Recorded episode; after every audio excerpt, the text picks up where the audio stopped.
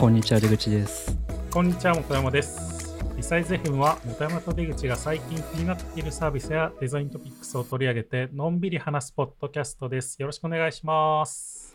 お願いします先週、なんか、まあ結局なんだかんだゲームの話してた気がしますけど、なんかこう、なんだろう、コンビビアリティじゃないけど、なんかやめさせるデザインがどうのっていう話してたじゃないですか。してましたっけ？うんしてたと思うよ。そのなんかさ、ゲーム、先週だったっけ？うん、先週、ゲームでさ、なんか、まあ、夢中になるっていうのもいいんだけど、なんか夢中になりすぎて、あれだから、夢させるデザインも必要だよね、的な話を。ああはいはい。したような気がする、うん、あれさ、あの後、実は僕、なんか、なんかこう、引っかかってた部分があって、いろいろ考えてたんですけど、うん。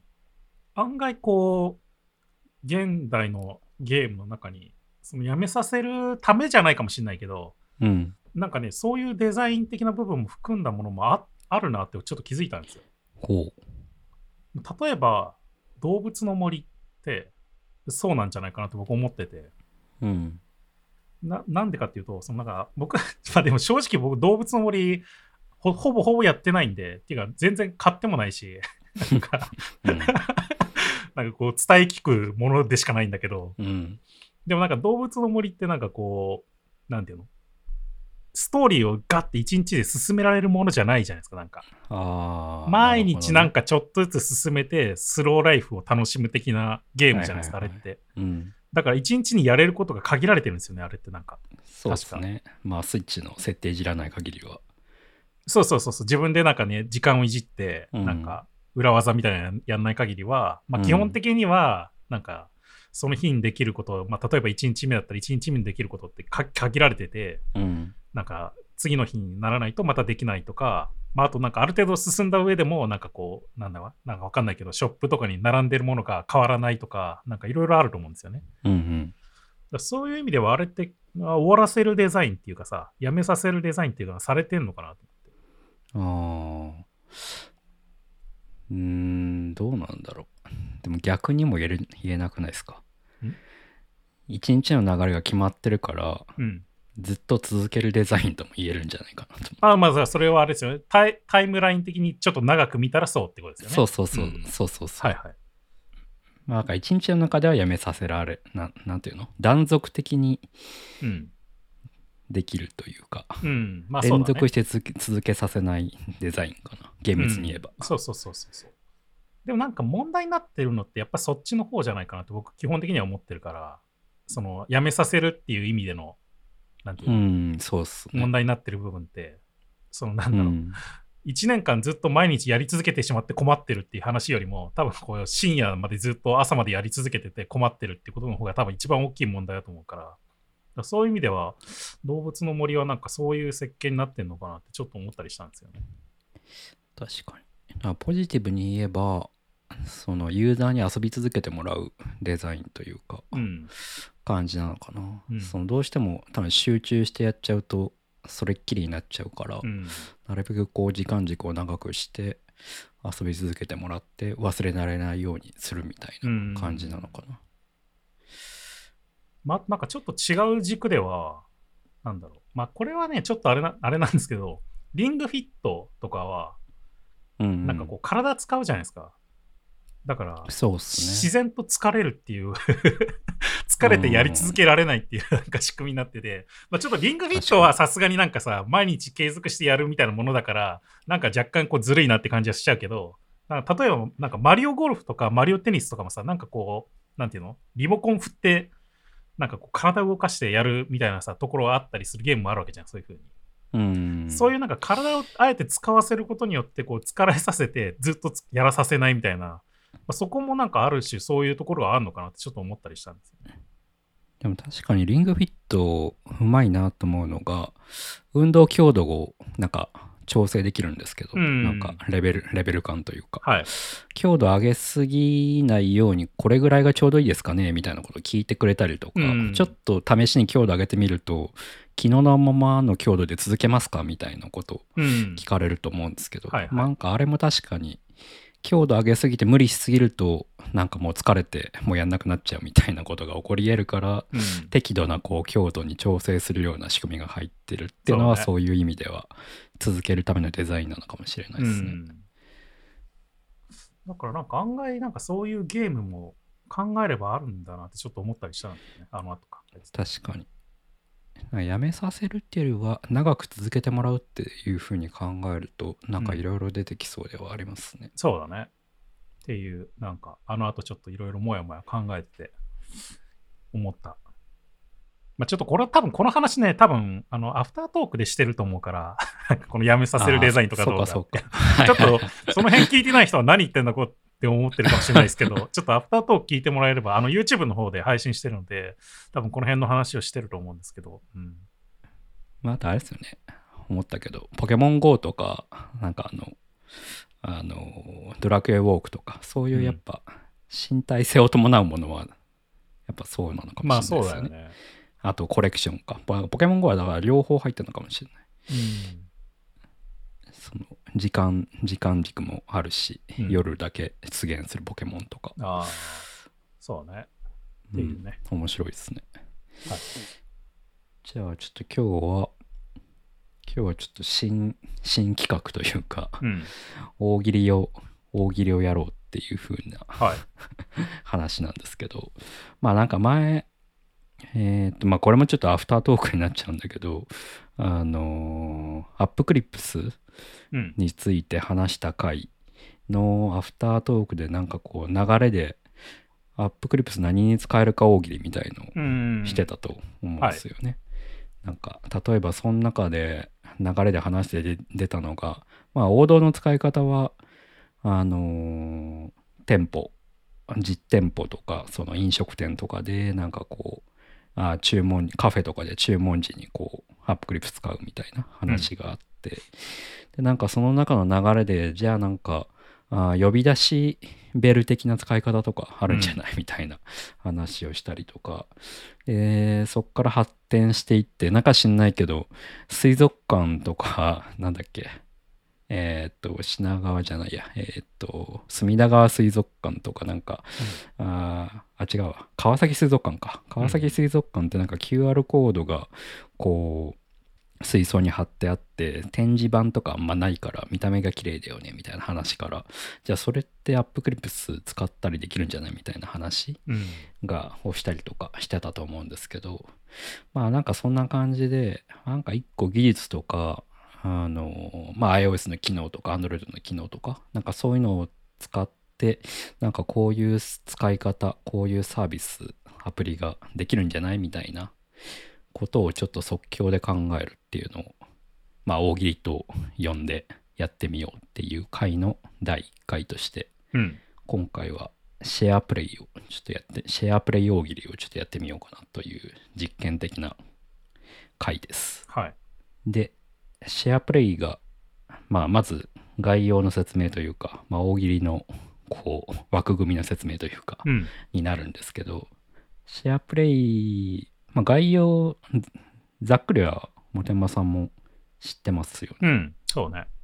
で、まあ、軽く説明すると、まあ、おまあ、あの、スピナーズの所さんの、あの、記事が簡潔にまとまってて分かりやすいんですけど、まあ、まず SharePlay っていうのは、あの、 FaceTime とかでやり取りしている最中に、うん、動画アプリを立ち上げて、その動画アプリ上でシェアプレイって押すと、まあ、画面共有がまずできて、で、画面共有し、画面の共有だけじゃなくて、あの動画とか音楽だったら再生位置の今どこを再生してるかの同期ができたりだとかまた一時停止とか飼育とかっていう再生位置の変化とかも全部リアルタイムで同期されて、まあ、一緒に楽しめたりとか、うん。まあ、あと、まあ、そういう動画系動画コンテンツ音楽コンテンツの、まあ、同時に楽しむ複数人で同時に楽しむっていうのが、まあ、あー一番目立った使い方。ただそれ以外にもお絵かけアプリのななんだろうな。グループで一緒のキャンバスを共有してなんか同時にお絵かきをするみたいな使い方もうん。あったりだとか、あとはなんだろうななんかまあ写真とかそういうのを一緒に見たりだとかまあなんかそういうざっくり言えば同時同時に複数人で何かコンテンツを楽しんだりあ編集したりだとかっていうことを、まあ、するためのフレームワークっていうのが、まあ、シェアプレイってやつですね。うん。で、まあちょっと僕も、あの、WWDC の Meet Group Activities ってやつと、Design for Group Activities ってやつと、Build Custom Experience with Group Activities っていう、まあこの3つのビデオをちょっとざっと見たんですけど、うん。まあ、あ、そうですね。まず、シェアプレイっていうのが、まあ、フィーチャー名、機能名で、グループアクティビティズっていうのが、まあ、それを実現するための iOS 上のフレームワークの名前っうん。ていうような感じですね。で、そうっすね。特徴的なのは、えっと、グループアクティビティズ自体は iOS、iPad、Mac、あとは TBOS、あとは WebKit のブラウザでも使えるらしいですね。うん。まあだから基本的に Mac が、ああ、Apple の OS は一通り動くっていう感じ。で、ただ WebKit のブラウザ上では、あの、お絵描きみたいなそういうより高度なシェアプレイはできなくて、動画とか音楽の共有とかっていう、まあ割とちょっと制限がかかってるみたいですね。うん。で、まあ、あとちょっと僕、これも僕、動画見る、あ WWDC の動画見る前誤解してたんだけど、まあ、あくまで今は FaceTime の中、FaceTime とかメッセージとかのつ通話中うん。からスタートするっていうような、だから体験の起点は全部通話とか、つながってる前提で、まあ、そこからアプリを起動してっていうような流れみたいですね。なんかメッセージっていうか、 FaceTime ですよね、多分。まあ、主に FaceTime うん。で、まあ、なんか、なんだろうな。まあ、UI 的には FaceTime でつ最初通話していて、そうするともう、ホーム画面ごと画面共有されるみたいな感じになって、で、そこでアプリを、その、まあ、アプリとか、あるいは、そのアプリ内のシェアプレイ対応しているようなボタンを押すと、その通話相手になんかバナーみたいなのが出てきて、なんかジョインしますかみたいな聞かれて、で、ジョインすると、そのシェアプレイが始まるみたいな、まあ、ざっくりそんな感じですと。シェアプレイの中に、まあ、大きく3つ、えーなんか役割というか、フェーズみたいのがあって、1個がスクリーンシェアリング、その画面共有がまず最初にスタートしますよっていう、そのフェーズ1があって、おでフェーズ2画面共有としてあれなんですか？絶対やんなきゃいけないんですか？絶対やらなきゃい、あ、フェ、絶対ではないのかなちょっと僕その辺はまだよくわかってないですけど、うん。絶対ではないのかもしれないですね。はいはいはいカスタム確かにお絵かきアプリのデモとかだと画面共有、画面、んだから画面共有が何をするか、何を意味するかというと、あれだと思うんですけど。ん？ぜ画面共有って多分そのままでしょ多分。その例えば iPhone でやってたら iPhone の今の画面を共有する的なことじゃないですか。うん、そうなのかも。ちょっとあんま分かってないです、その辺は。まあ、とりあえず、その動画内、WWDC の説明によると、フェーズって言い方はちょっと悪かったかもしれないです。スクリーンシェアリングとメディアプレイバックとコカスタム UI っていうそのうん3つの。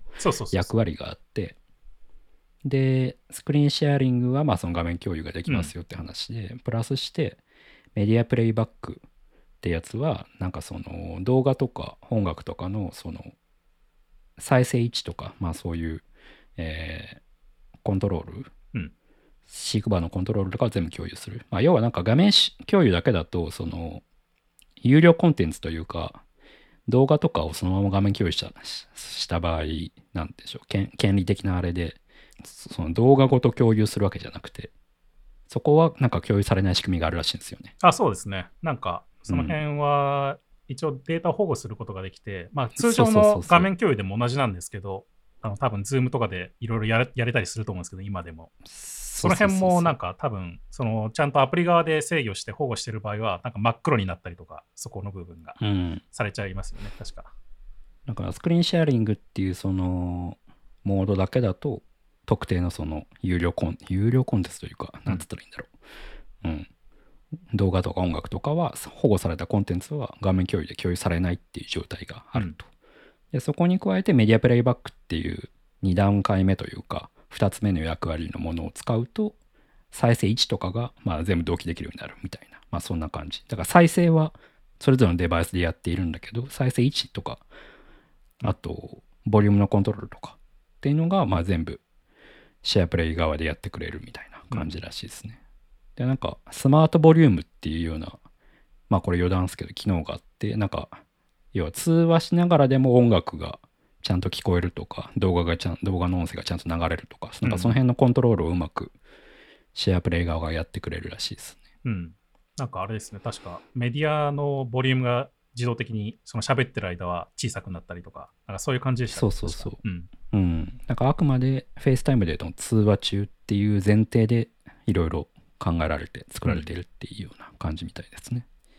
で、最後にカスタム UI ってやつで、まあこれはなんかもうデモとしてはお絵かきアプリがあったんですけど、まあなんかそこの、まあカスタム、カスタマイズできますよっていうような話。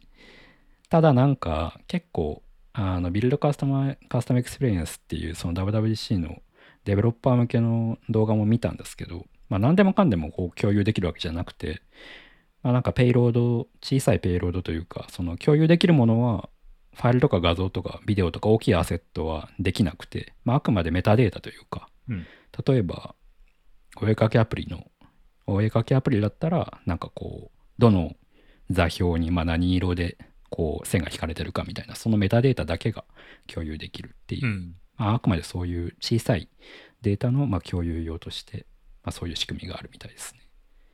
っていうような感じで、まあ、だからさっきの WebKit のブラウザーの場合ちょっと制限かかるみたいって言ってたのは、まあ、おそらくスクリーンシェアリングとメディアプレイバックまではできるんだけどカスタム UI までは今はできないっていうことなのかなと僕の理解ではうん。思ってます。まあ多分、その iOS 用のアプリとかが、まあ、い入れれないっていう言い方すると変だけど、まあそもそもブラウザーでね、サファリのブラウザーで起動できないから、まあ多分そこに制限はかかってるのはまあ当然だろうなと思いますね。うん。っていうのがまあ概要ですと。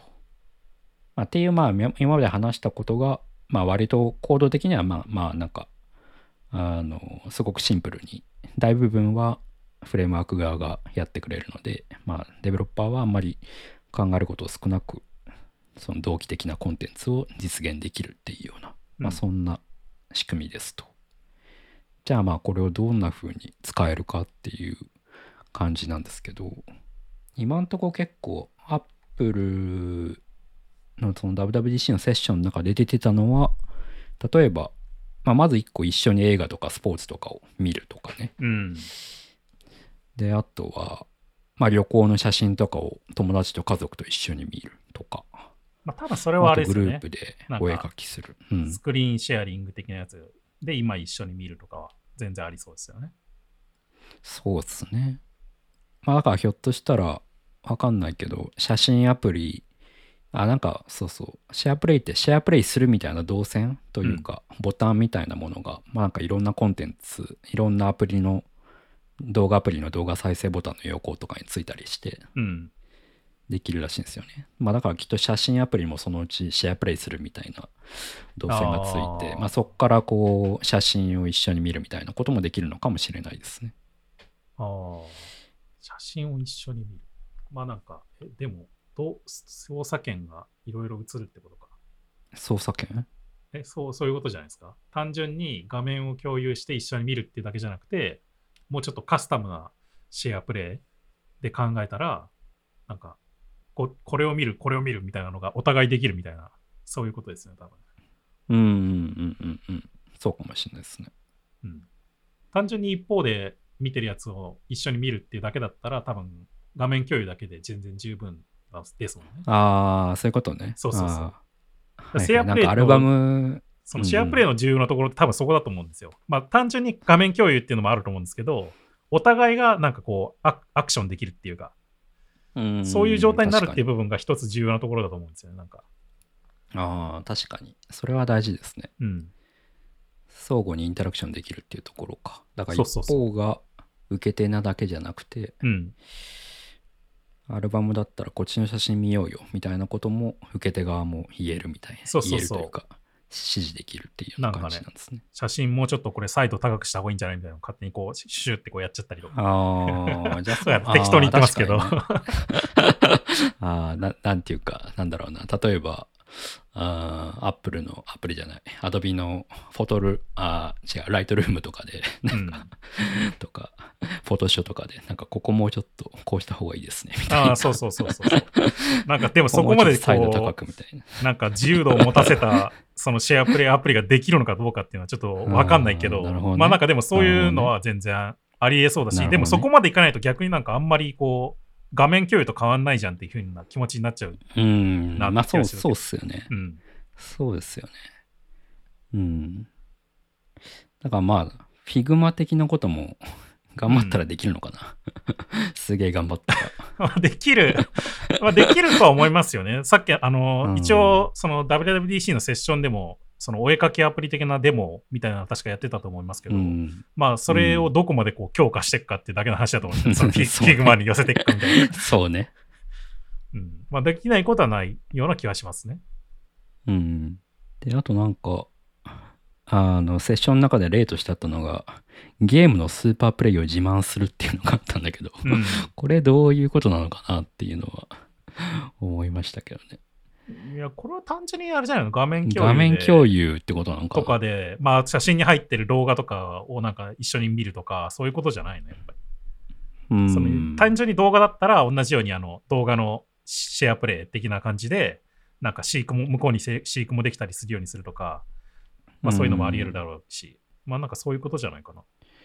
まあ結構なんか、あの、もう一個要素としてあるのは、やっぱ同期、基本的に同期コミュニケーションなんですよね。うん。 SharePlay。って。うんだから非同期じゃない。まあ FaceTime 前提だもんね。うん。相手の時間をあえて使ってやるっていうような、うんなんか使い方そうだね。がマッチするんでしょうね。まあそこがポイントですよね。一つ。ゲームのスーパープレイを自慢するっていうのは、なんかどうなんだとは 思いましたけど。まあまあまあ、それはでも会話の中でそういうのもあるんじゃないっていうぐらいの話なんじゃそないうかな。ね。うん。うん。ああ。まあでもなんかさ、これ、なんか、うん。動画のやつ、なんか今日所さんとも若干ちょっと話してたんですけど、うん。なんかこう、例えば結構今だとさ、有料サブスクリプションの動画サービスっていっぱいあるじゃないですか。うん。なんかこう、あアマゾンプライムとかネットフリックスとか、あと、アップルだったら、アッアップル TV プラスみたいなさ、やつとか。うんうん。あれってでも有料じゃないですか。うんうん。で、まあ、アマゾンとかネットフリックスは多分なんか、みんな、その、なんていうの？サブスクリプション入ってないとダメみたいにするだろうとは思うけど、アップルの Apple TV プラスもそうするのかどうかみたいな話を若干こう、所さんとしてて、ああ。なんか所さんは割と甘い考え方だから、なんかこう、なんていうの？片方だけ入ってれば、一人だけ入ってれば、その人が共有したものはみんな見れるようにするんじゃないの？的なことを言ってたけど、いや、僕はさすがにそれしないんじゃないかな、みたいな。みんな、こう、なんていうの？入ってないと、ああなたは入ってないんで見れませんみたいな風に出て、なんか誘導が出るとか、うんうんうん。そういう風にするんじゃないかな、みたいな。ことを言ってたんだけど、いや、どうすんですかね？なんか。一応、 design for group activities っていうセッションの中でちらっと言ってたのが、うん。なんか、例えば動画見始めて、 group activities、あー SharePlay しますってやややると、相手にバナーが出てくるんですよ。なんかうん、フローティングの。うん。で、そこで、なんかプレビュー画面みたいなのがあるらしいんですよね。なんかお、今からこの動画を SharePlay しますみたいな。はいはいはい。で、そこに、まあ、サムネイルと、あのディスクリプションとタイトルみたいのがかけて、うん。で、そこで初めてプレイするってやると、まあ、始まるらしいんですけど、うんそこで何も、その例えば SharePlay 先のアプリを受け手側が入れてなかった時とかに、 App Store に遷移したりとかするらしいんですよ。あ、そうだよね。まあ、だから同じように多分そこで、あの、何らかのうん。サインアップ動線があったりだとか、はいなんか課金動線が入ったりとか、うんまあ、きっとそういうことが起こる。まあまあまあ、そうだろうなんだろうんそうだろうなと思います、ねうん、だからなん Apple TV、Apple TV も多分そうなるだろう僕もそう思うとよね。は思いますけどね。うん。うん。そんな、そんなところに穴開けないだろうなって僕は思って。まあでもひょっとしたらなんかそういう動線だけお試し的に友人とシェアプレイした時だけその無料でも楽しめてで続い一人で楽しめば有料して有料になってくださいみたいななんかそういうやり方はもしかしたらサードパーティーアプリの場合あるのかもしれないんですけどね。使い方として。ああ、もちろんね、そういう使い方もできるっていう意味では、全然あり得るとは思いますけどね、僕も。うんただ実際それをビジネスとしてやるかっていうのはどうなんだろうな。まあ、今までさ、その Amazon のさ、そのウォッチパーティーとか、まあ、Netflix も同じように一緒に見るやつとかあったけど、あれも基本的には絶対こう、みんな、なんていうの、サブスクリプションでお金払ってないとダメっていうような前提で作ってあることが多くて、うん。まあ今まではね。うん。いや、まあその姿勢は多分今後も崩さないんじゃないかなっていう気はしてるけどね。うん。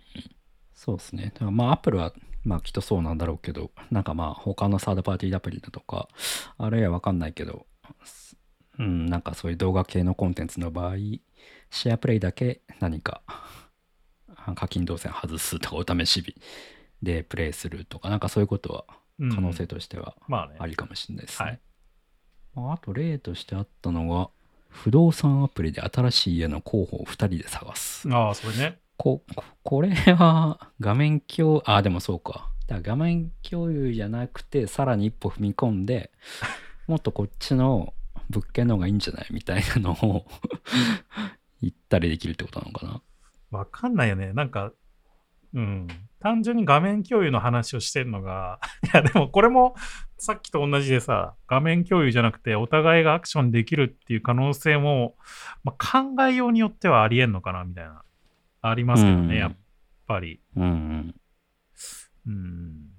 まあ結構なんかこういうのって例えば旅行の行き先を決めるとか、Airbnb で一緒に物件を決めるとか、はいはい。そういう使い方とかありだよなとかそうそう。なんかね、もうこれ見ててちょっと思ったのが、そういううん。観点というか、これって多分まあ一応、不動産アプリで候補を2人で探す、多分まあ、その2人で一緒に住む場所を探すっていう視線で書いてると思うんですよ。うん書いてるっていうか、なんか、その紹介してたと思うんですよ、多分この時は。うんうんうんだけど、なんか単純に、まあ、不動産、僕がふ例えば不動産屋さんに行って、その不動産屋さんと一緒になんかこう、探すみたいなシーンもあるわけじゃないですか。不動産っていうテーマで言えば、シーンとしては。だからそれを、うん実は FaceTime で一緒に探すみたいな、こう、なんていうの、リモート接客的な、なるほどね。なんかそれが、しかも両方さ、まず、なんとなく、向こうから。なんかどういう感じのやつ探してますかみたいなのを言いつつ、こう、いろいろ絞り込んでいくのは向こうがやってくれるとして、そのうちなんかこれのうちだったらどれがいいですかねみたいなのをこうさ、うんお客さん側がまたこう選んでみたいな、こう両方がアクションするみたいなのって、まあ、考えようによってはありそうだなみたいにちょっと思いましたけど。結構それ僕もちょっとうっすら考えてたのに近いんですけど、うん。やっぱこの手の話結構サポート系に使えるんじゃないかな。カスタマーサポートみたいな。うん。なんかアプリ内例えばなんかこう、まあ、よく最初最近だとチャット型のこうインターコムとか、はいはい。右下になんか何かあってそこで、えーすぐチャットでサポートに聞けるみたいなのありますけど、うん。まあ、あれの発展でなんかこうサポートがあこのボタンがこうなるんでみたいな感じでこうアクションしながら教えてくれるみたいな。うん。こととかね。手取り足取り教えるみたいなサポート。とかなんかまあそういう使い方とかもできるのかなとか。まあ、そうだね。さすがになんかでも、そのサポートのためだけにアプリ全体をこのカスタムあ グループアクティビティに適用させるっていうのは、ちょっと非現実的な気はするけど、まあ、がでも画面共有とかだったら全然それはありえそうだよね。ササポートで画面共有しながら、あ、ここ押してくださいってあの言って、こう押してってもらうとか、全然それはありえそうですよね。うんうんうん、うんまあ多分アップルとかでもうん。アップルのサポートとかでもなんかすげえ話が混み合ってくるとちょっとなんか MacOS のあのなんだっけ画面共有じゃないやえーっとリモートコントロールみたいな機能。うん。なんかつながせてくださいみたいなことを言ってくることが確かあったと思うんですけど。うん。うん。なんかまあそういうようなものとかもできそうかなとかね。うん。なんかでも、これで、まあ僕も大喜利でさ、いろいろちょっと考えたりしてたけどさ、なんかこう、シェアプレイ使うのみたいな、こう、線引きが結構難しいなと思って。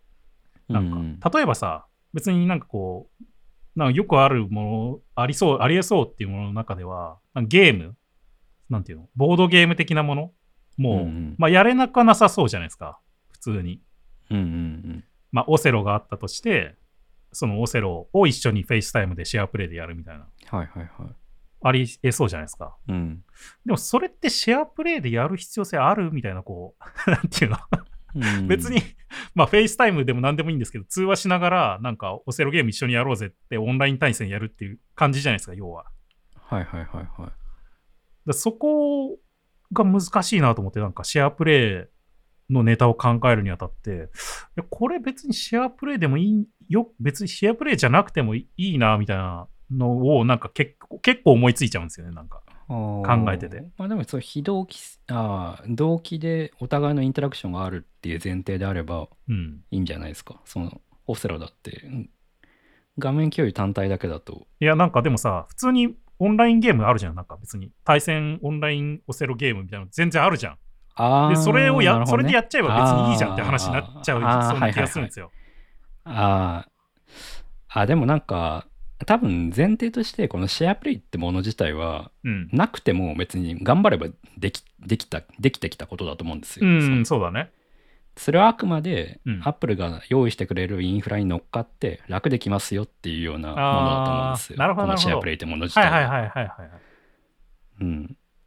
だから逆に言うと考え方としては、うんこれまで頑張ってやんないとできなかったことだから、やろうとしなかったことなんだけど、このシェアプレイってものがあるから簡単にできるからやってみようぜみたいなうん。考え方の方がいいのかなと思って。なるほどね。それで言うと、例えばさっきの写真アプリの、その、写真アプリにシェアプレイをあえてつけるとかって、う んこれまでシェアプレイがなかった頃にをに考えると、その同期的な実装ってめちゃ大変だから、うん。なんかやろうとかならないと思うんですけど、うん。でもそこでシェアプレイがあると、そこに乗っかってやってみようみたいな、ちょっと可能性が広がるっていう考え方かなって思うんですよね。確かにそうかもしれないね。う。うんん。だからなんかもしかしたら今後シェアプレイが入ることによって、写真アプリとか、さっきの Airb みたいな旅行アプリとか、うんこれまでそんな頑張ってそういう同期的な何か仕組み作らないよねっていうやつが、なんかこういうのあるからやってみようぜみたいなノリでやってくる。でもこれ意外にやってみたらいいじゃんみたいなのはあるのかもしれないですよね。あるかななんかそういうの。まあ、例えばノートアプリとかね、ノートアプリ、まあ、 Notion とかで頑張ってそういうの自前でやってるけど、もしかしたら、うんまあ、それこそ iOS の普通のノートアプリとかも対応、 SharePlay に乗っかって対応してくることもあるのかもしれないし、まあやっぱそうだよね。なんか、なんか結構いろいろ考えてみたけど、これ。うん。なんかこれ別に SharePlay じゃなくていいなって結局思い思ってしまって、でさっきの話につながるんだけど、なんかやっぱり今までそういうのやろうとすると結構頑張んなきゃいけなかった部分が楽になるから気軽につけれるぐらいの視点で考えた方がいいのかな。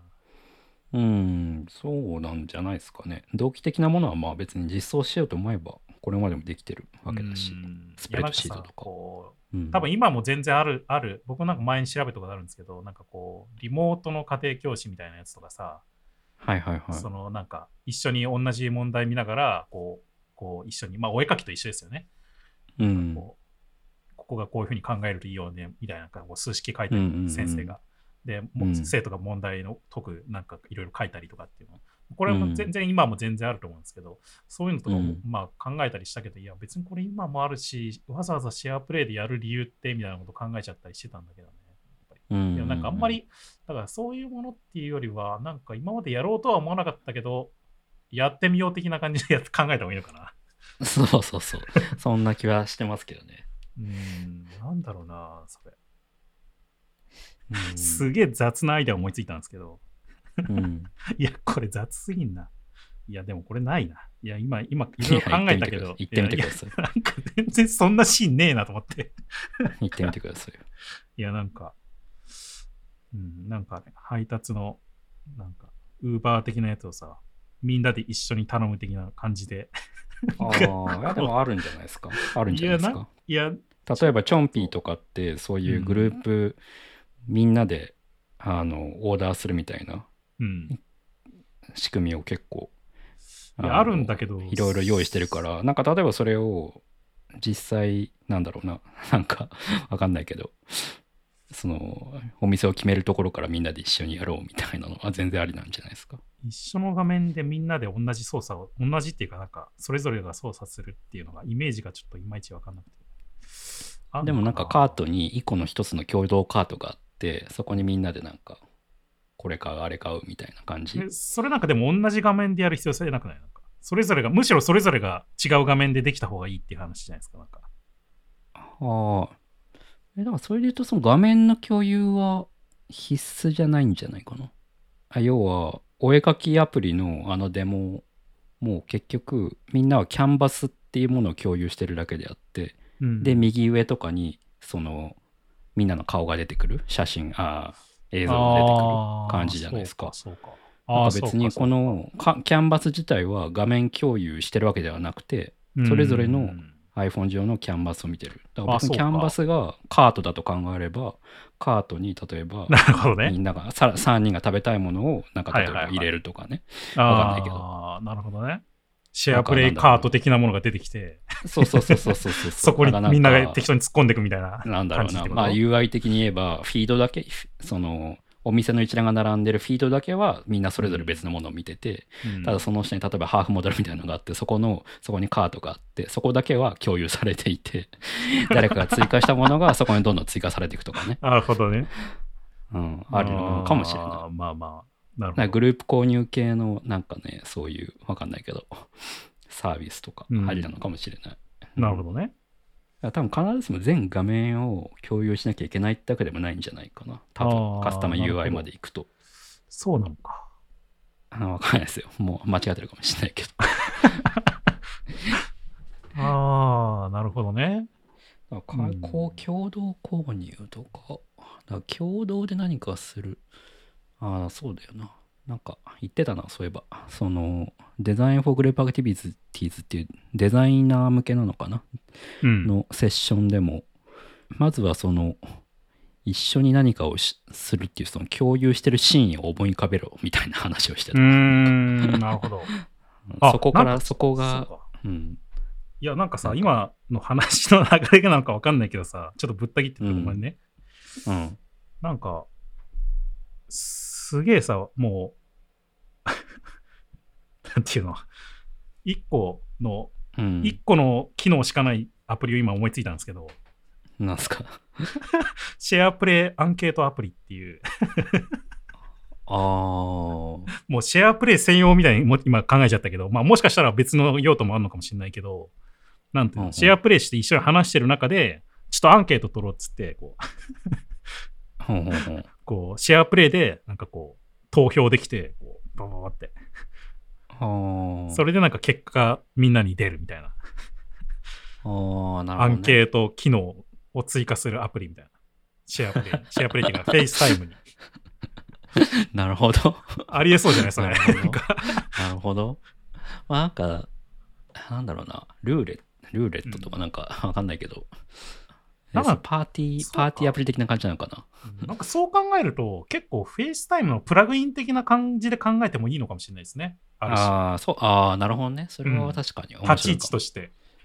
あとなんか考え方として、なんかこ,、うんこの、何人までこの制限があるのかわかんないけど、これが3人とかじゃなくて、100人とか、なんかそれぐらいの規模になったらどうなるのかな。いあ確かね。そう考えるとなんか結婚式のなんか二次会とかで使うような、なんかパーティー向けのビンゴ系のなんかわかんないけど、その場にいるじゃんっていう話あるんだけど。はいはいはい。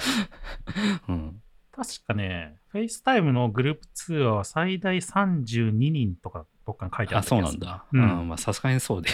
まあでも32人だったらまだ結婚式二次会レベルありえるかもしれないよ。だからそういうそう、友人だけとかだったらね。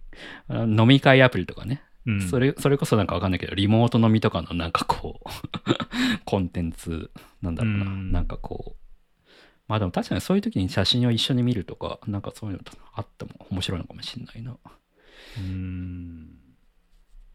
なんかあれだよね。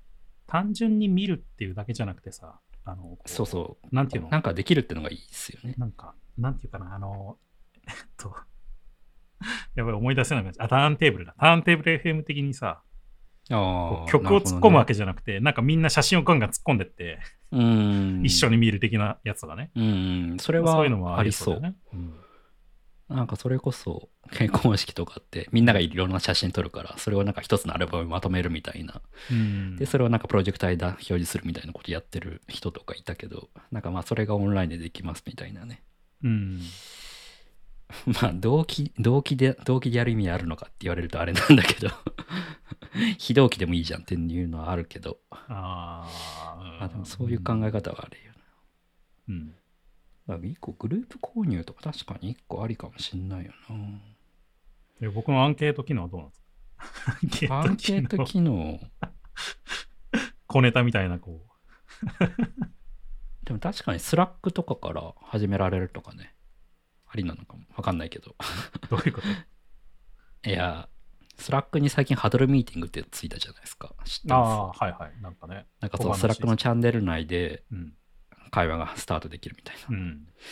や、なんかそういうのと一緒かなと思って。そうなんか、 FaceTime 内でそのアンケートができるとかって、うん。その、同時で見てる空間から、なんかこう、別のアクティビティがそのメンバーでできるみたいなことじゃないですか。うんまあそうだね。うん。なんかそれこそ、いやなんかすごい仕事の話になっちゃいますけど、うん。なんかユーザーインタビューするときとかって、なんかこう、例えばモックを見せたりするじゃないですか。うん。で、なんかそのモックを、その受け手側に操作してもらうとかね。ああ。あ、それ便利そう。なんか、あ、でも、ああ、ああ、であまあね。はい、なるほどね。なるほどね。制約、あの、しそのシェアプレイのさっき言った制約上、なんか重い、こう、データをこう、共有することができないから、なんか多分クリ、どっかをクリックしたとか、それと程度だったら多分、うん。あの、カスタム UI の制約満たすんじゃないかなと思うから、例えばなんか、なんなんていうの？マーベルとか、うんあの、あるじゃないですか。紙芝居式のうん。モック。うん。なんかああいうものを共有して、ああいうのって、まあクリックしていくだけじゃないですか。そのモック使う側は。うん。うん。なんかそれをああ。オンラインでやれるようにするとかね。わかんないけど。いや、まあでもなんかそれもなんかリモート接客と同じで、あ、そうそうそうそうそう。そういうこと、そういうこと。うん。たたまにこう、なんていうの？あ、ここできてないんですみたいなのでつまずいちゃった場合に、あ、ここ押してくださいみたいなのを、なんかまあ、やってあげれたりするとかさ。そうそうそうそう。まあそういう。メリットはあるのかもしれないね。うん。相手にアプリが入ってなくても OK だったらすげえ便利だなってちょっと思っちゃったんだけど、そんなことはないんだよね。うん。まあでも動線までは持っていけるっぽいんで、例えば App Store に遷移させるとかね。うーん。まあでも大体、イン。タビューやるときってさ、うん事前にある程度準備してもらったりするじゃん。まあもちろんも時ちろん。間があんまりないからさ。もちろんもちろん。うんだからなんかそこがさ、なんかショートカットできるんだったらちょっとああ、ありかもってちょっと思ったけど、いや、そんなことない。え、で、もなんか、例えば TestFlight のアプリに、テストフライトがもしかしたらシェアプレイを対応して、テストフライトしてるアプリしてるアプリをシェアプレイってやると、その、テストフライトをする側が、ちょっとこの新機能使ってみてよみたいな感じな、どうみたいなやり取りをシェアプレイとテストフライト組み合わせてやるとか。いや、なんかそれもなんか相手にまずテストフライト入れてもらわなきゃいけないじゃん。あ、いや、そう、だからチーム内、あくまでチーム内とかねそういう想定で。うん。いや、だからなんか、こう、リモートはフルリモートで働いてた場合って、なんかあんまり気軽に見せれなかったりするじゃないですか。うーん。テスト中のアプリを。うん。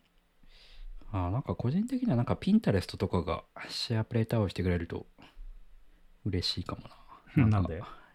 えよく仕事とかで、あの、ムードボードとか作ったりすることある、あり、うんあるじゃないですか。なんかこう、なんうんかデザインの方向性すり合わせたくて、うん。こうこういう方向性でいきたいですみたいなのうんをすり合わせながら決めるみたいな。なんかそういう時にシェアプレイして、まあ、お互いピン、ピンし合って、あ、なるほどねみたいなのを、まあ、同期的にやるみたいな。ああ、あれなんかでも、ピンタレストって共有のボードみたいに作れなかったでしたっけ？いやもちろん作れますけど、まあなんかまあそれを会話してる延長でスタートできるみたいなところが、うーん、なるほどね。まあなんか多分なんか多くのサービスってその共有ボードとかなんか共有して何かする作るって機能もまあ大体あるからなんか別にやろうと思えば別にできるんですよね。うん。それをなんかこう FaceTime とか会話をしながらシームレスに始めることができるみたいなところもまあ一個シェアプレイのポイントなのかもしれないです。うん。そうだな。まあなんかお絵描き的なのは結構、なんていうの、単純にお絵描きっていうとあれだけど、なんかいろいろなシーンで、そういうのはありえそうな気はするけどね。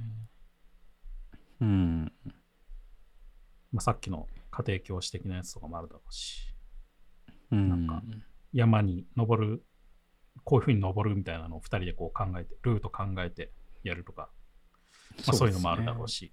なんかね、そういう系はなんかまあ、全然ありえそうだなっていう気がするけど、他になんかもっと違うものってあるのかな？マップ系、うーん。本。本とか。本？わかんない。あんのかな？本あんのかな？なんか、マーカー引きまくったりするのかなお互いに。まあ、非同期だったらね、やるんだけど。一緒にめくって。ああ、なんかでもさ、親子でさ、うんリモート絵本読みみたいなさ、ああ、なるほどね。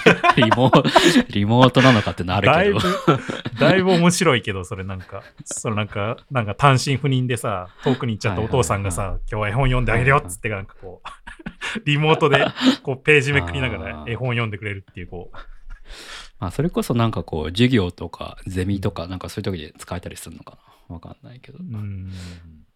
でも動画編集とかなんかできたら面白いな。まあ、さっきの写真じゃとかさ、音楽とかじゃないけどさ、うん。なんかこれも入れよう、これも入れようみたいな、どんどん放り込んでいくみたいな。で、なんか、一緒になんかその放り込む系のなんか体験は、なんか抽象化すると一個あるか あるかもしれないねですうんさっきの料理、旅行の行き先決めるとかもそうだし、なんかピンタレストやってみようみたいなのもそうだし、まあ、ある意味、ああ、そうか。えっ、と、ターンテーブルみたいなものも、なんか一個の急にみんなが音楽を入れてるみたいなことだから、一緒なんかなのかもしれないし、ホリデーじゃない、ホリデああ、旅行の計画立てー。る そうそうそうそう、放り込んでいくみたいなさ、ここ行きたい、ここ行きたい。よね。なんか Google マップとかでも、ね、なんか一緒に ピンを立てまくるあーそうだねわかんないけど。うん。まあまあ、それも放り込んでいくって感じでね、ここ行きたいみたういな。ん。まあ、まあでも、 Holiday の方はやりやすいかもしれない。うん、うん。いろいろ出てきてくれるし。 Holiday っていうあのね、旅行のアプリね。そうそうそう。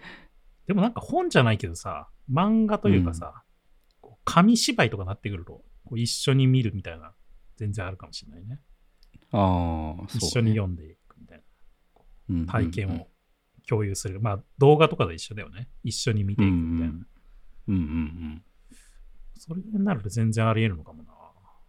まあ、個人的には、マインドノードとかそういうマインドマップ系をよくなんかこう、なんか本山さんにも前話したかもしれないけど、なんか共同でこう編集したいことがよくあるから、そういうの対応してくれたらいいなとか。まあ、急にすげえ具体的な話だけど。なんかちょっとネタに走ると、うん。なんていうの、さっきのさ、アンケートっぽい、なんか、その、 FaceTime をもうちょっと強化するプラグイン的な立ち位置、今ちょっと思いついたんですけど、うん。なんかさ、それこそ、なんていうの、一本大喜利みたいな、大喜利のテーマを振ってくれる やつとか、どういうこと？どういうこと？いや、なんかこう、じゃあ次の、次の問題いいですかっつって、誰かがプイッて押すと、その問題が読まれて、で、こう、誰々さん答えてくださいみたいな感じで出てくる。ああ、はいはいはい。あの、なんていうの？なんか画像で、画像だったっけ？写真で一言みたいなはい。やつをずっとやるみたいなのを、 FaceTime で。ルーレット、ルーレットアプリみたいなね。うんそれでなんかこう、回答権がいつ回ってくるか分かんないみたいな、こう、ああ、なるほどね。それ、でもさ、さなんていうの？同じように、だから、自分に回ってこなくても、どういうお題が出て、誰に、こう、お題、その回答権が来たのかが、こう見える、見えて、画面の中で。はあ。で、一緒にこう、 FaceTime でか、こう、話しながら、お誰々さん来たよみたいな感じで、こう、はい、答えてみたいな感じで、こう、うやるみたいな。ちょっとネタっぽい話だけど、これ。ああ、いや、なんかそれで一個思ったのは、なんかこう、完全に同期にするんじゃなくて、うん同期するところと非同期にするところをタイミング分けるとかありなのかも。ねうんなんていうかどういうこと？あの、え、ちょっと待って。ちょっと言語化しながら、言語化しながら話してるんであれなんですけど。あの、いや、なんつったらいいのかな。なんかこう、ちょっといいシーンが思い浮かばないんですけど、例えば、デザインスプリントとかで、クレイジーエイトとかってあるじゃないですか。うん。わかります？なんかこう、何かのお題に沿ってみんながアイデアをガーッと考えて、うんそれ非同期でやってるじゃないですか。そのうんみんながそれぞれに。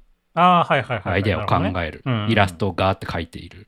うんででそのセッションが終わった後にまとめるってセッションが入ってうんそこは同期的にみんなの発表をこうなんだろうな一個にまとめるというかうん作業が入るじゃないですか。はいはいなんかそういう非同期の作業個人個人がやる作業とそのそれが終わった後にまとめるっていうその同期的にみんなでやるっていう作業がなんかあるようなものでありなのかなって、まあまあいや考えそういうのも方として。いや、ありありえるかもしれないですね。うん。いやちょっと抽象的なことだけ言って具体的な アイデアが出てないんだけど。いやっていうのは今のその写真で一言を見て思ったんだよな。いや、もうなんかボケてとか全然ありえそうだな。ボケて。ボケての画像をひたすら出して。だからそういうパーティーアプリとかなんかそういうのありそうだよね。そうそうそう。なんかこうみんなでお題に、お題に対して答えを考えて。いや、なんかさ、アンケートもそうだけど、なんかこう、 FaceTime をなんかもうちょっと盛り上げるネタ的なもの？っていう視点は結構あり得るのかもしれないね、なんか。構確かに、確かに。うん。うん、まあでもい、一緒にあれかな、うん一緒にブラウジングでもさ、さっき言ったように、その、常に画面が一緒じゃなくてもいいわけじゃないですか。うんうんだから別に相手の画面も見れて、自分も見れてみたいなのでも全然いいわけですよね。うん。うん。相手が見てる、なんか、ウェブページも見れて、うん、自分が見てるウェブページも別にやって見れるみたいな。ああ、なるほど、ね。まあ、そういうのでもいいわけですよね、なんか見方としては。わかんない。もう、まあ、1画面に収めるんだったら、なんか上半分がさ、相手で、自分、下半分は自分みたいなさ。そういう風にしちゃうとかそういうのもあり得るわけだねそれはあるかもで、ちょっとここ見てよって時だけ、なんかわかんないけど。そうそうそう、拡大してね、うんなんかギュッてこう、見れたりとかして。ああ、ありかもね。まあ、そういうのもあり得るのかありだし、まあ実際今こういう収録とかそういう感じでやってますからね。うん。画面共有まあまあまあ、そう。しながらみたいな。うん。そうか、だからそういう意味では、やろうと思えば、なんだろう。まあ、アプリ内に限定されるかもしれないけど、その画面共有をお互いにするみたいなこともできるのか。ああ、できますね。うん。うん。まあでもアプリ、その多分一つのアプリ内にか閉じられてしまうけど、さすがに。まあでも MacOS も対応してるからシェアプレイ。うん。MacOS の場合どうどうなるかわかんないけど、デスクトップごと共有とかもできるのかな。なんかだ、多分その画面共有しちゃうとさ、一方方向になっちゃうじゃん。ああ、そういうことね。はいはい。そうそうそう。だからそういう意味では、お互い両方見れるっていうふうにすると、しようと思ったら、多分その、アプリ内で閉じないと、ううん。ん。難しいんじゃないああ、なるほどね。うん。まあでもそういうブラウザーアプリとかは全然面白そうだね。ななんつったらいいのか。そういう、なんか一緒に使おう。一緒に楽楽しもうなんかでもそういうアプリ昔そうそう、あったたんですよ、そういうの確。あったよね。なんかあったよね。半分ずつ、なんかあっあって一緒に見れる的なやつ、なんかあった気がすんな。うんいや、結構なんかこういう、なんていうの？同時に何かやれる系って、なんかこう、定期的にこう盛り上がる気がするんですよ。なんかさ、あ今ちょっと具体的なシーンは分かんないんだけど、さっきのさ、画面分割して、その上側が相手で、下側が自分みたいな領域を考えた上で、なんかお互いの写真をなんかこう交換し合うじゃないけど、写真を交換しちゃう。今ちょっと、うん。うん、いやまあちょっとそれが具体的なシーンがなそんなシーンあるのかっていう話は置いといてちょっとうんうん。置いといてこう写真をお互いのアルバムで見ててうんうんうん。そのあなんかその写真ちょっと良さそうだからちょうだいよっつってこうドラッグアンドロップでポイってこう上げれるみたいな とか勝手に撮れるとか。なるほどね。その自分のところにプッと持って持ってこれて。ああ、そそっか。そういうのもありえんのかな。そういうのって、あいや、なんかすごい実装的な話になりますけど、うん。その最近アッ、プルがその、I- iOS10、あその今回もそうです、今回のアップデートでもそうですけど、強化しようとしてるじゃないですか、ドラッグアンドドロップとか。ああそうだね。あのアプリ、うん。他のアプリとの連携のドラッグアンドロップが iOS で追加されたってやつはずですね。だからそう、ああ、なんかでも案外こう画面分割して一緒になんかやるっていうのは面白そうだそうそうそうそう、それは思いました。ね。お互いなんかこう、やるっていうのは面白そう。なんていうか、新ネタの組み合わせじゃないけど、iOS の。うんまあそんなとこじゃないですかね。そうっすね。今のところは。でも結構出したと思うよ、僕。割と絞り出したんじゃないの？結構これ。うんまあちょっと、ほぼ即興でやってるんで。うんいや僕もさ、ある程度だから事前に考えてたけどさ、うん、今の考えてい言ってさ、まあよかったねって言ってたやつってさ、なんかほぼほぼないからね。考え、最初に考えてきたネタの中に。うんまあ、リモート接客的なやつは、一応最初に僕も考えてたけど、うん他のやつは結構、絞り出した感あると思うけどな。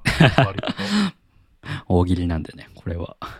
だし、まあ、アップルのセッション見てても、まあ、割とやっぱ、多分アップルもまだまだそんなに、うん。あなんだろうな。ぼんやりこんなことできそうみたいなことは言ってくれるけど、うん 具体例としては本当お絵かきアプリと、まあ、動画系の同時視聴みたいなものしかなかったんで、うんまあ、まだまだこれから開拓されていくのかなっていうような感じですよね。まあなんかでもやっぱりそういう意味では、なんか、あれだね、 App Clips の方が機能を拡張してる部分が結構大きかったのかね。なんか、うん、その、大喜利の案を、アイデアを考えるにあたっても、なんか結構切り口がいろいろあってさ、特徴的うん、な。うん、なんか他にはなかなか難しい、やることが難しそうな切り口っていうのが結構あったから、うん。うん案外やっぱ App Clips ってそういう視点で見ると、その、新しい技術っていう的なぶ、あ、技術っていうわけじゃないかもしれないけど、うん、新しいなんかこう、なんていうの、テクノロジーを提供してるって言えるのかもしれないですね。絶妙な塩梅ですよね。なんかこう、うん。これまであったものの組み合わせ QR コードとかではあるんだけど、うんまあ一個新しいできなかったことをできるようにしてるっていう。ものですよね。シェアプレイの方が難しかったな。ちょっと初初回というか、初回にしてはちょっとネタが難しかったかもしれないですけど、まあちょっと今後も何かあれば、じゃあそんなところで。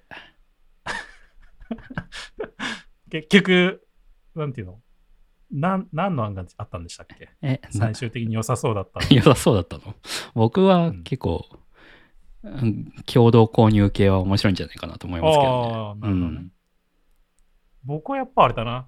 FaceTime ネタ系の。い それ好きっすね。や、なんかさ、いや、なんかその切り口でさ、新しいアプリって作れても良さそうな気がするんだ作れると思う。まあ今までにもあったと、あったとは思うんだけど、うんなんか、もう SharePlay 一本切り込みアプリみたいな、こう。結構そういう、そうっすよね。だからなんか、これまでだったら、いや、それやるにしてはちょっと大変すぎるわって感じでやらなかったうんけど、そうそうそうそう。あ、 SharePlay あるならそういう一発ネタもちょっとやってみようみたいな感じで、そういう小ネタ系のアプリが増えたりとか、まあそこからなんかすごくいいものが出たりとかってあるかもしれないですよね。うんなんか、シェアプレイの単機能、単機能じゃないけど、シェアプレイだけをこう目目標にしたというか、う ん標的にしたありそうありそう。アプリ、なんかちょっと小ネタアプリ的なやつありそうありそう。全然ありえそうだなってうん。思いましたけどね、やっぱり。私結構セッション見てる限りそれが結構簡単に作れそうだから、うん。うん。そこ案外いいんじゃない？穴なんじゃない？かもしれないアップルも考えてない。しかもえ、それやってくんの？みたいな。穴かもしれないようんありかもしれない。うん。ね、そんなリッチな動画見るとかだけじゃなくて、そうそうそ全然会話なんてもう。ういくらでも。できるんで、ネタがあれば。ていう。はい。まあちょっと、あの、ショーノートにうん今回、事前にあの 概要を知るために参考にしたあの WWDC のビデオは貼っとこうと思うので、うん。ちょっとそれ見つつ、そうですね。まあ、あと、スピナーズの所さんのブログも、まあ、概要知る分には全然あれで、うん、バーッと、まあ、あれセッション多分バーッと見てまとめたようなやつなので、結構参考になるかな。そうっすね。なんかね、まだ、あのー、Apple 自身も、その実際にシェアプレイができるアプリっていうのが、ベータ版とかでも配られてないらしくて、うん、実際にどういう感じになるのかっていうのは、画面共有ぐらいは確か試せた気がするし、あと実装を自分で頑張ってやれば、そのなんか動画の、なんていうの、シェアプレイも試すことはできるんだけど、実際にじゃあ Apple がどういうふうに埋め込んでくるかとか、さっきのさ、一番最初に話した、お互いじゃあサブスクリプションしてないと見れないのかとか、うんそういう部分ってどうなるかまだわわかんない部分が結構あって、まあ多分秋ぐらい、9月ぐらいには多分その辺が分かってくるから、うん、うん。まあちょっとその辺も楽しみですね。そうっすね。うん、実際にどういうアプリ出てくるのかとか、うん。まああと、Apple 自身がその動画とかだけ以外にもそういうものを埋め込んでくるものなのか、うん、うん。ちょっと気になるところであるよね。そうっすね。案外こうメモアプリとかに入れてくるのかとか、いやー、入れてきそうな気ます気がしますけどね。クイックノートとかと組み合わせながらね。ああ、なるほどね。うん、まあもしかしたらあり得るかもしれないですね。うんその辺もいうのを、まあちょっとその辺を楽しみにしつつ、まあ、ちょっと皆さんもよかったら考えてみてください。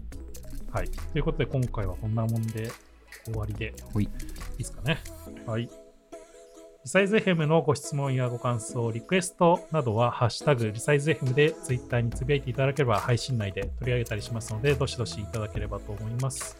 リサイズ FM は毎週金曜日に配信しています。Spotify、iTunes のポッドキャスト、Google ポッドキャスト、YouTube などで配信していますので、よかったらチェックしてみてください。ということで、今回はここまでまた次回お会いしましょう。さようなら。さようなら。